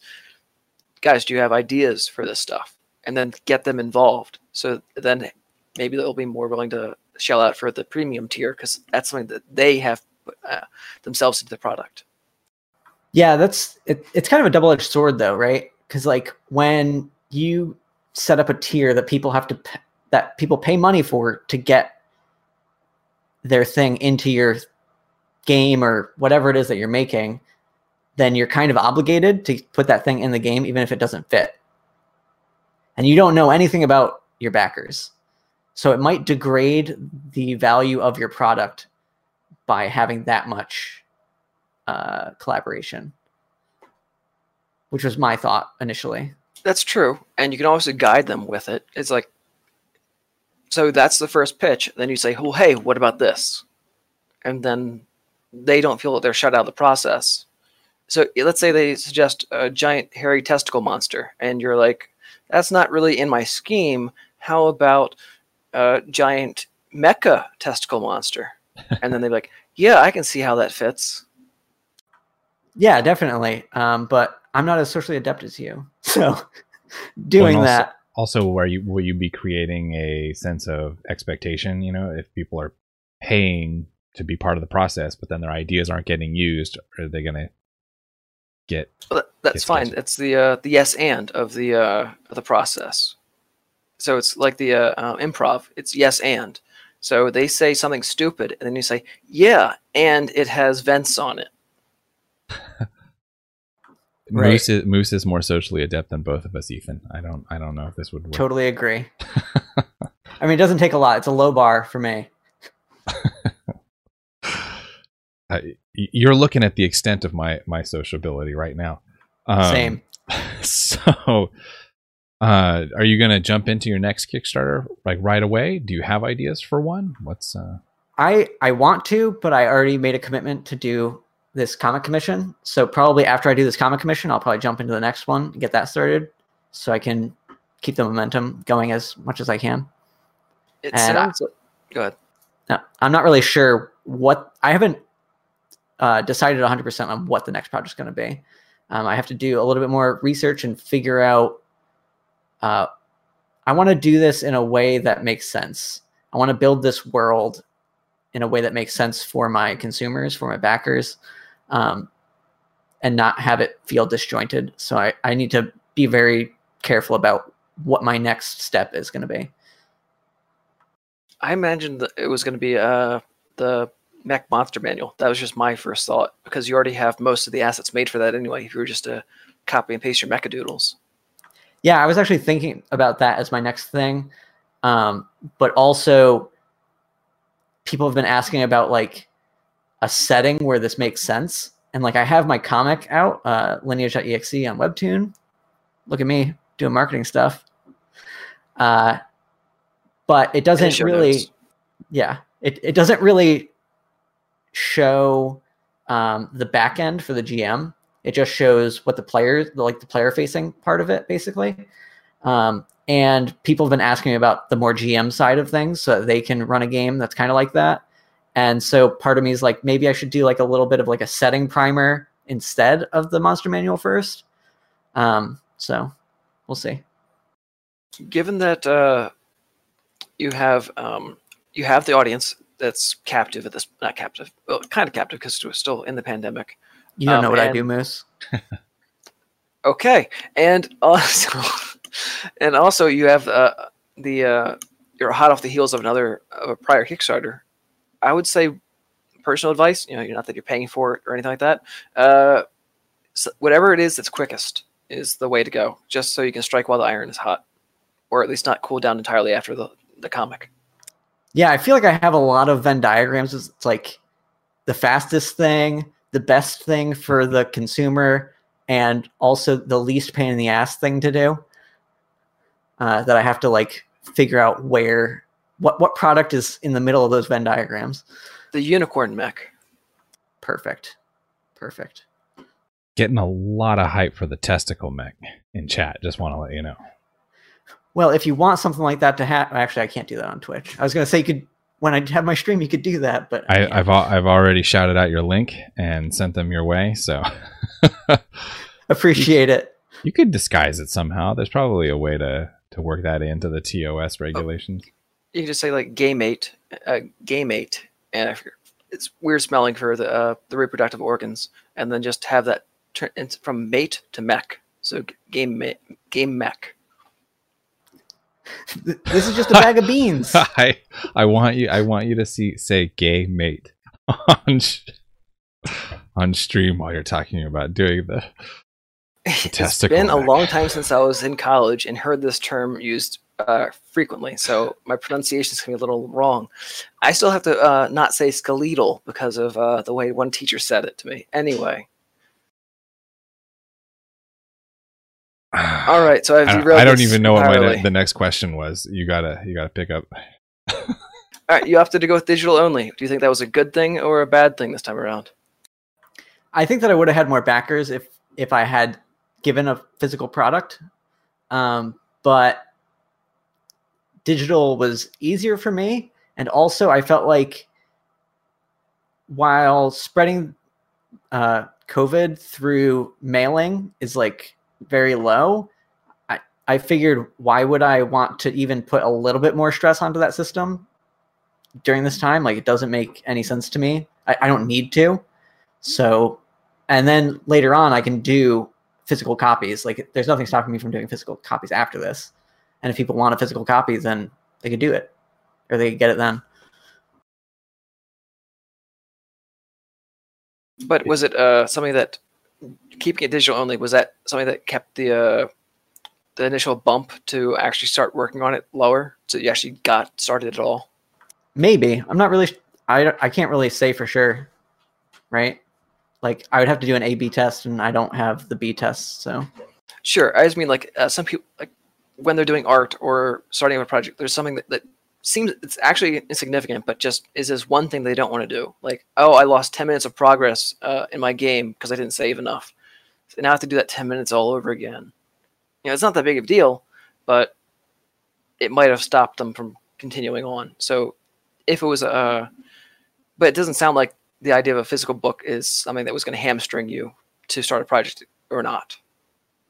No, no. If if I felt like that, like if there was no pandemic or anything, I probably would have done a physical copy. It it's not really a problem. Um, kind of that thing that we were talking about the very beginning of the the podcast when we were talking about how there like I felt like there was that wall of keeping me out of making art for a living um, because I wasn't talented enough or whatever has kind of instilled in me like I if I if I feel like I want to do something, I'm just going to do it. Like I don't think about whether I can do it or ha- like I'll figure out how to do it. It's fine. Uh, so like offering physical copies is not something that would stop me from making a Kickstarter. it would just cut into the profit and uh, maybe have raise the price that you put for each book. That's about it, right? Exactly. Yeah, it would have changed how the Kickstarter ran, maybe, but other than that, it wouldn't have affected my ability or willingness to create it. So we all see the uh, the final uh, goal, uh, the final funding amount. Um, how did that break down into profit versus uh, expenditures, and how did that break down into like a dollar per hour if you had to spitball it or ballpark it? you know, I didn't do that math, um, but the because so I didn't do the math because like I did the math for creating the art, and I did the math for um, making the rules and stuff like that, and for that I am not quite breaking even yet, but I viewed this as an investment. Um, so like, if you were to ask me like what the profit was for this project, I would say it, I'm in the red still but it was that was a loss that I was willing to take um, because first of all, I'll be selling this product like after the Kickstarter. It's not this isn't the end. This is the beginning. As lame as that phrase is, but um, also I'm building up an audience for my next project and the project after that that I do in this line. So I I didn't really view it in that way. I wasn't too worried about the numbers in that regard. It was more just like this is the number that I need to hit so that I can eat comfortably. So you still have the contact info for all the prior people that backed you, as well as people that followed. I believe the prior campaign. Um, I don't know if I have. I don't think I have the resource or the people that followed, but the people that backed for sure. So hopefully, all those people will be the day one purchases, especially the people that uh, were inter- interactive in the uh, playtesting. So Exactly. just- That's the hope. and you'll boost the algorithm the first day, and then you'll get even more names. And since you have a very specific genre, theme, style, you'll just keep people in this lane. So you, you keep adding to them to the uh, Mecca Mountain. That's right. The Mecca ball. Um, Moose, when you talk about maintaining or keeping track of people from that had supported previous campaigns, are you talking about like keeping track of like emails and stuff like that? Right. He still has the email list from uh, this campaign. So he, I, I still get emails from prior campaigns that like for their future campaigns, and I'm like, okay, that's cool, but um, not right now, or you know, or sometimes it's, oh, cool, this thing I liked before. There's more of it. So that's like I don't want to say it's like you're you're just adding people to an emailing list. I don't know. I always feel like a little bit weird about adding people to an emailing list that they didn't sign up for themselves. But I no, it's that- not like that. It's like so like the the most straightforward way that Kickstarter has of doing this is the update system. So when my next Kickstarter goes live, I can put an update on this Kickstarter and be like, "Hey, the next edition of this Kickstarter line is going," and they'll all get an email saying that that. Oh, so- I see.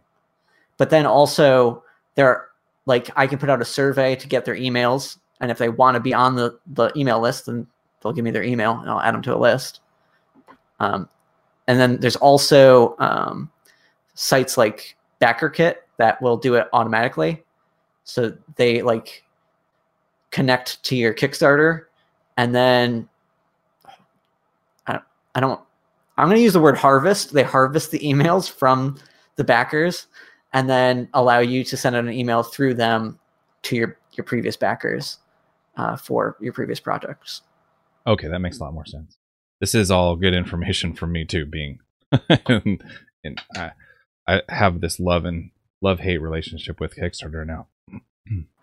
Amen. Don't we all? Yeah, I think we've everyone has been burned by Kickstarter at least once. At least I imagine that's the case. Uh, I'll I backed a project that turned out entirely different from what uh, it was projected to be, and I'm still salty about that. So I only pretty much at this point only back projects from friends, and that's it. Yeah, I mean that's part of the why I wanted to be pretty much done with my project. Also, was so that I can definitively be like, this is what I'm putting out, nothing different, and this is exactly what you're going to get. And I don't want any sort of miscommunication there. You should start every post with more cake. That uh, that comic. Perfect. So you mentioned that you'll continue to sell this product after all is said and done with the whole Kickstarter process. Where do you plan on making that available? Uh, hopefully, it'll be on DriveThru uh, RPG.com. I think I think it's .com. Um, it's like a major tabletop RPG PDF uh, store. So It seems like a giant pit of uh, RPG stuff, so I'm not sure how you get visibility on that site. I haven't gotten there yet, so I don't know. But Why- why I know you- plenty of people that have done it. So Why uh, did you decide to go with DriveThru as opposed to um, DM's Guild, which is another one? so DM's Guild has a lot of strings attached to it that um, I don't think that I'm following any of the guidelines that they require, and also I don't I don't think you can actually do a Kickstarter for a DM's Guild product. Right. It has to be ex- exclusively through uh, DM's Guild. They don't allow Right. it to be sold anywhere else. So that's the biggest reason. Okay, It'll right. also be available like on my website and stuff like that. but DriveThru obviously has the audience already. does the Kickstarter always- go ahead? Go ahead. Does the Kickstarter page itself stay up? Like, could people go to the your uh, the Kickstarter page now and buy it? So um, not currently, but in about a week, people will be able to do that. Fingers crossed, What happens in barring technical difficulties. So in two weeks, or after two weeks of the Kickstarter ending, that's when funds are dispersed to like my account, and then um, my consultants uh, will be setting up a late backing platform that I'm not 100% on. I just know that it exists. Like I know that it exists. I don't know how to do it. Um, but well, there goes Moose. Um, but uh, so once that gets going, then they can like click a button and back it late basically, um, and get access to the Kickstarter. So if this sounds like something that you're interested in, cyberware inside of a D&D campaign, you'll be able to back it in, within the week, hopefully. I think what you should do is uh, copy and paste this, change all the cyberware to cyber stuff, and then post it to DM's Guild. Perfect. And then They'll like expect a thing. I could just put like a Photoshop filter over all my art. That way it's like different, a little different. Or you can put it through uh, what's it, Dream Machine or Deep Deep Dream Generator, the AI thing. There you go. It would probably make it even more uh like Lovecraftian Cronenberg esque with all like the eyes and stuff that it always puts in. That might be interesting as like a I might have to try that later with my Mechadoodles. I mean, it's always fun to uh, mess around and say, all right, this uh, artist's work with this artist's style, what happens? Oh, God. You know, Well, um, we're coming up close to the end of our questions. There were um, a couple of questions that we saved uh, from the chat that had come up before. They weren't quite relevant at the time, um, but I think that there's some space to touch on them now. Um, one was your opinion on things like Etsy, uh, and I think you had touched a little bit on about you know your Threadless shop. Was it Threadless or? Uh, Yep. yeah, and I know I've I know I've seen T-shirts for you know a lot of your your stuff before. You you've got very merch friendly stuff, um, but you were also saying you don't promote it very much. Aside from just the kind of like lack of promotion, do you have any kind of thoughts or opinions on artists using platforms like that? I think they should do it. Cause like what's the worst that can happen? You get passive income like five dollars every year. Like if or if nobody sees it, like it's it's out there. So maybe someday somebody will happen upon my t-shirt shop, even though I don't promote it, and then maybe I'll start getting sales from there. Maybe they'll share it with somebody and maybe I'll find my niche and start making money off of t-shirts and all I did was you know spend a couple hours uploading images like 5 minutes at a time over the course of like weeks and now I have an income based off of something that I did way long ago and I didn't have to do anything for. are we allowed to talk about the uh, Illustrati? Yeah. Representing. All right, all right, so this was the group that you were talking about earlier with the group of uh, comic book illustrators, correct? Yep. Is it all comic book, or is there uh, other types of illustration involved? Um, all the people who run it make comics. So, um, but, and I guess I guess the server as a whole is like mostly comic artists for sure, because like a lot of our, a lot of our uh, Discord members, I guess what you'd call them, um, come from uh, Walter Ostlie's YouTube channel, which is all about webtoon uh, creation. So. And is it uh, an open platform for people to visit, or is it one of the closed ones where you have to know somebody in order to get in? No, yeah, anybody can join in. Um, I'll provide the link for the description, all that stuff. Yeah, we'll include that link in the show notes after the fact. And so, like, if if you're interested in making comics, come and check us out. The Illustrati Discord will help you with whatever you need. Can confirm everybody there is very cool, very open, very friendly. Um, another question was about social burnout. Uh, it's kind of come up uh, a lot through throughout this. You know, being kind of exhausted easily by lots of social interactions. Um, so in a career that mandates at least a certain amount of that, what do you do to avoid burnout or deal with it when it happens? I try to like know my limits. Like I won't I won't like force myself to be, you know, on Twitter whatever like all day. Like I'll force myself away from it. Um or just ignore it when I am not feeling up to it because it's just so easy to get burnt out. Um there there are certain times where it's like I allot that time for me to get burned out. Like like I was saying at the beginning of the Kickstarter, it's like all right, I know that this is going to make me not want to like interact with people for for very long afterwards. Um, but it's something that I have to do to like get my project off the ground. Um, so I think it's something that you you kind of when you're somebody like me who gets burned out on it easily, you kind of just need to like know that it's going to happen if you push yourself and like what where that line is going to be basically.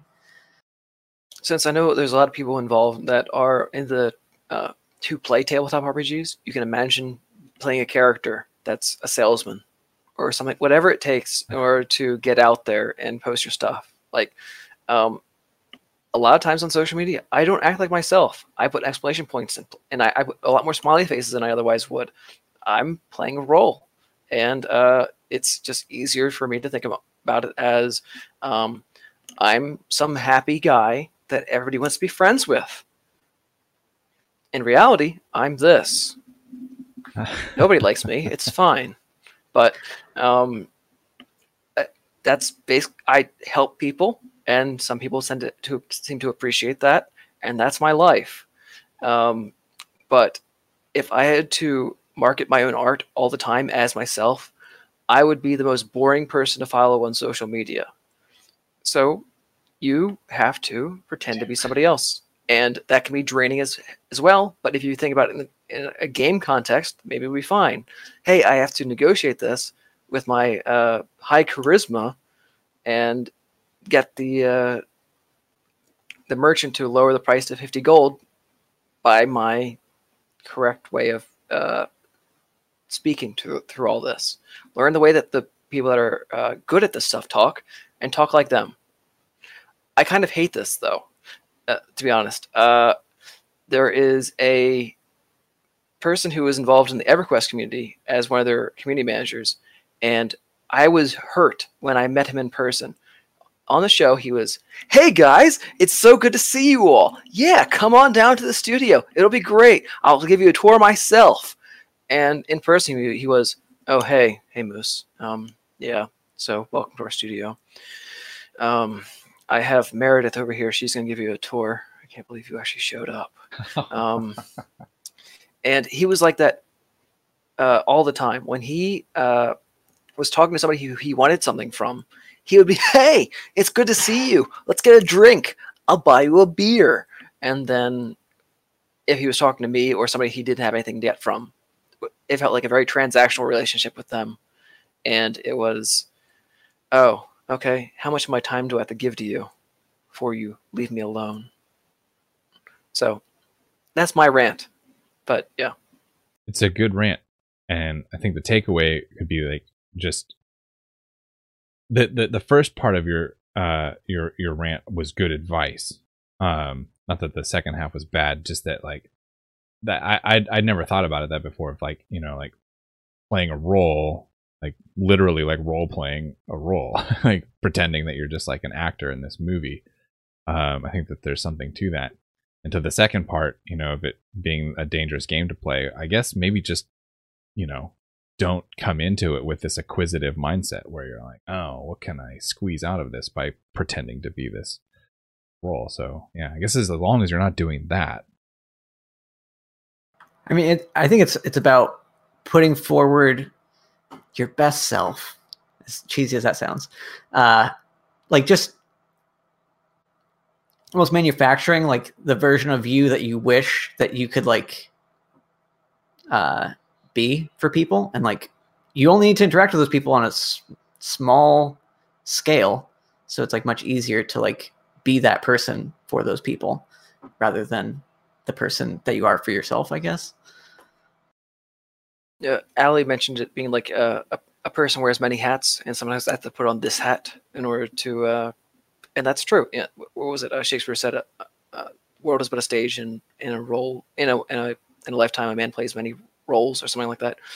This is going back to high school, and I don't remember that very well, so I butchered that quote. I'm sure. Yeah. Oh, I thought but, you were yeah. going to say, uh, well, this the uh, the Russian novelist from uh, the 1800s that I read. No, the, the music, uh, the composer. Oh, oh, right, right, right. Okay. Um, that's lame. Putting an inside joke into uh, uh the uh, a podcast like nobody has any idea what we're talking about. Luckily, it's the end. If you've made it this far, uh, God bless you.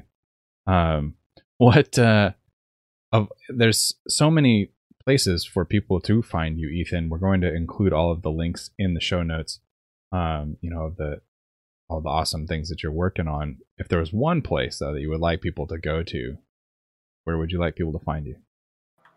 Twitter is where I'm going to be most active. So check me out there. And that, I think, brings us to our trademark final question. Uh, aside from personal work, personal projects, and business, what's one thing in the world that's happening right now that you're excited about? All right. So I'm, I, I have two answers because my first answer is going to be kind of lame.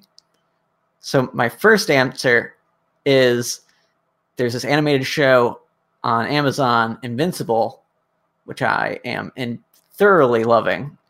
Um, but I don't want to say anything about it because I'm one of those people who's like super into like no spoiler thing, other than to say you should go watch it. Um, e- even if you read the comic, like the animation is pretty awesome. Um, and then my second answer is kind of spicy, which is NFTs. I'm actually really excited about those. I, yeah, go ahead. Go ahead. I, I know I could see Moose's face when I said it.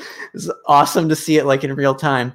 Um, not necessarily because of the art stuff, but just because of the applications of NFT. Like I think it's it's something that has that should have been around for a long time, and just having the blockchain be used for more than just coins, I think is really important and really cool. Yeah, I think you're going to find a, a, very nice audience for your NFT love on Twitter. I, I hear they're great at it. No, um, I hear that too. Actually, I've heard that there is a very fond community for uh, NFTs on Twitter and a very anti NFT community on Twitter. So it's just a matter of which one you're in, embedded with. Um, whatever. I'm not planning on. I'm not really planning on releasing them anytime soon if I'm going to. So it's just more the abstract idea of like what they could do. I think is cool. Yeah, yeah, definitely. I'm just glad that you didn't say vaccines. I'm so sick of people saying fucking vaccines. I mean, really? Who cares about that? I had my vaccine on Friday, first one. Oh my So god! I'm, I'm Here we sore go as again. hell today. So if you see me moving around in my chair, it's just because I hurt all over. But you see, I'm not excited about vaccines because then I'm gonna not have my excuse to be a hermit anymore. So I'm not really excited about that. I mean, you could just uh, you know really ride the wave, ride the wave of popularity from your NFT support, and just go full anti-vax, man. Wow. One all thing right, we so learned that. now now that we're canceled, um, I was gonna say uh, I don't remember if I mentioned it on the podcast before, but I'm out working from home all the time anyway. Uh, even after the pandemic is over, my boss is just like, "Yeah, we've discovered that we don't actually need uh, to be in the office all the time, and Zoom is good enough. So you can take your stuff home and be a hermit for the rest of your life." That's awesome. I would say I'm jealous, but I mean that's the life I chose as well. Well, Ethan, thank you so much, man. This has been fantastic. Uh, really appreciate you indulging us with all of the social energy. Uh, I'm not saying that sarcastic or snarkily. I, I, I know how it be, and I feel your pain, and I really appreciate the time, man. Thank you so much for being here. Yeah, thanks for having me. And after this, I'll probably just like veg out for the next for probably the rest of the night. After we talk about Shadowrun. Right, got to do that. All right, cool. Well, I'll let leave you guys to that. I'm gonna hit end.